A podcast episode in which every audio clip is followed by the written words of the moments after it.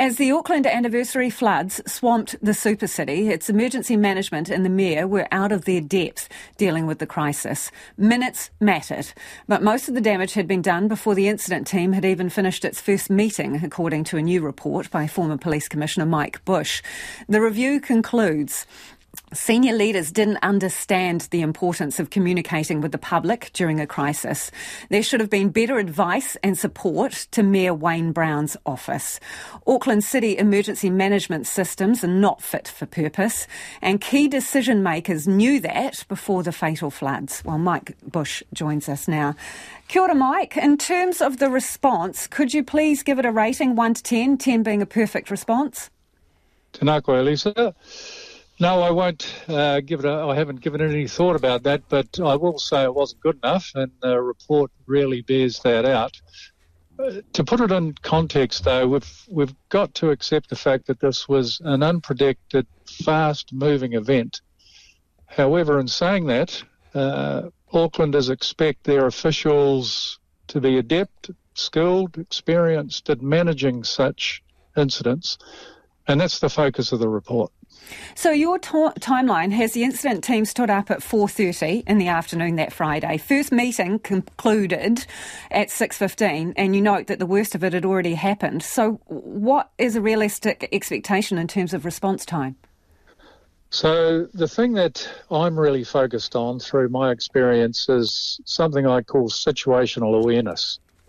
So when you're running a fast-moving crisis like this, you have to reach in and ensure you've got timely and accurate information about what's going on out there. It didn't appear that those principles and processes were in place to ensure that the management team had that access to information live to do a number of things. A, to make good decisions, and B, to keep the public informed, and C, in terms of actually deciding when a declaration was appropriate. There's a lot of commentary around communication, and your report does focus somewhat on that. State of emergency signed off by Mayor Brown at about nine twenty-five, according to your timeline, P M, but was not immediately communicated. Now, the Mayor has always said that it wouldn't have changed anything, that communication. The services were already out there doing their thing. So, in your view, having conducted the report, what would the purpose have been of declaring that emergency earlier and communicating it louder? Yeah, so the point the Mayor makes is in relation to the emergency services. So when you consider what um, Saint John's Ambulance, FENZ and police were doing, they were fully committed. They didn't need um, a declaration to enable them to do anything more at that point. Later on, they asked for more powers that you get under a declaration. The point we're making is that had they been aware of what was happening on the ground, it did constitute an emergency. And what a state emergen- a state of emergency declaration would have achieved would have been to communicate the se- severity of the event to the public and every other stakeholder. And the other thing a declaration does is enable you to have a significant and coordinated approach.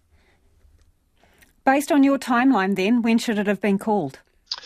Yeah, I've been asked that question before, Lisa, and it's hard to call. Uh, the advice given by NEMA officials who um, did, their, did their very best to guide the management, the emergency management team in Auckland, was consider declaring before nightfall. Okay, senior leaders underestimated the importance of their visible leadership roles, adverse effects on communications and public confidence. You're talking about the Mayor there, should have been front and centre more? No, we're talking about everyone. Um, as, as our report says, the Mayor was in his office from four p m. Yeah, but people there can't wasn't... see him in the office, can they, Mike? Yeah, which goes to my second point. Um, and it's about that information. So it's very hard to front something if you don't have the information in the first place.